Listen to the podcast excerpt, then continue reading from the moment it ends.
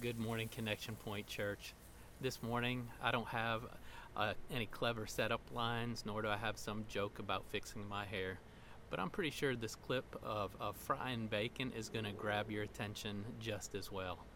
Listen, I don't know about you, but I was glad when the Lord said to Peter, Rise, kill, and eat. In a time of uncertainty, one thing that I don't have to wonder about is this Do I like the sound and smell and sight of bacon in the morning? That answer has not changed. That answer is still a resounding yes, 100%. Listen, while the smell of bacon cooking is only superseded by the taste of bacon, over the last few days since my surgery, surgery uh, swallowing food has not really been an easy thing for me. So at a at certain times, I've actually had to settle for for the smell. I've had to settle for second best. It's not been easy to eat things like bacon. My appetite for bacon has remained the same. However, my ability to satisfy that hunger has not been successful. Isn't that the truth with the things of this world? God has given each of us an appetite that can only be satisfied by things of God. Yet so often people will chase after second best. In John 3:16 and 3:17 we're told this: For God so loved the world that he gave his only begotten son that whoever believes in him should not perish but have, have everlasting life. For God did not send his Son into the world to condemn the world, but that the world through him might be saved.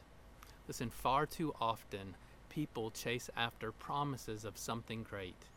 Even now, we are seeking for promises of some future opening date, a day in which uh, normal will return, a day in which chasing after second best will resume. This morning, I want to remind you that you've been given a promise that is 100% solid. It cannot fail. It's not a promise made by some politician, but rather a promise by God Almighty.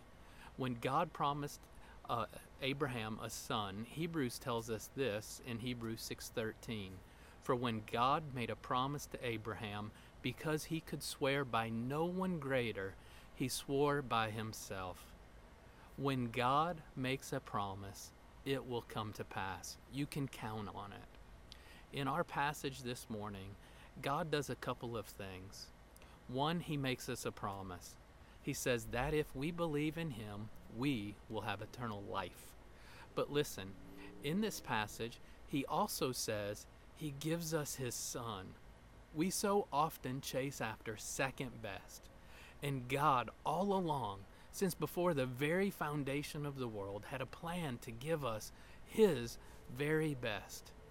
Right now, as we are huddled in our homes, waiting for the promise of some politician to open up the world, and all that time while we're waiting, we're wondering, while we're hidden away behind doors, is God condemning the world?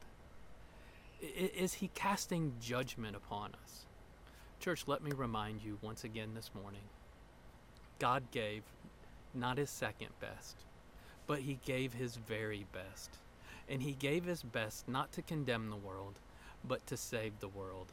God has given you his absolute very best. And because of that, church, you are blessed. Love you. Have a great day.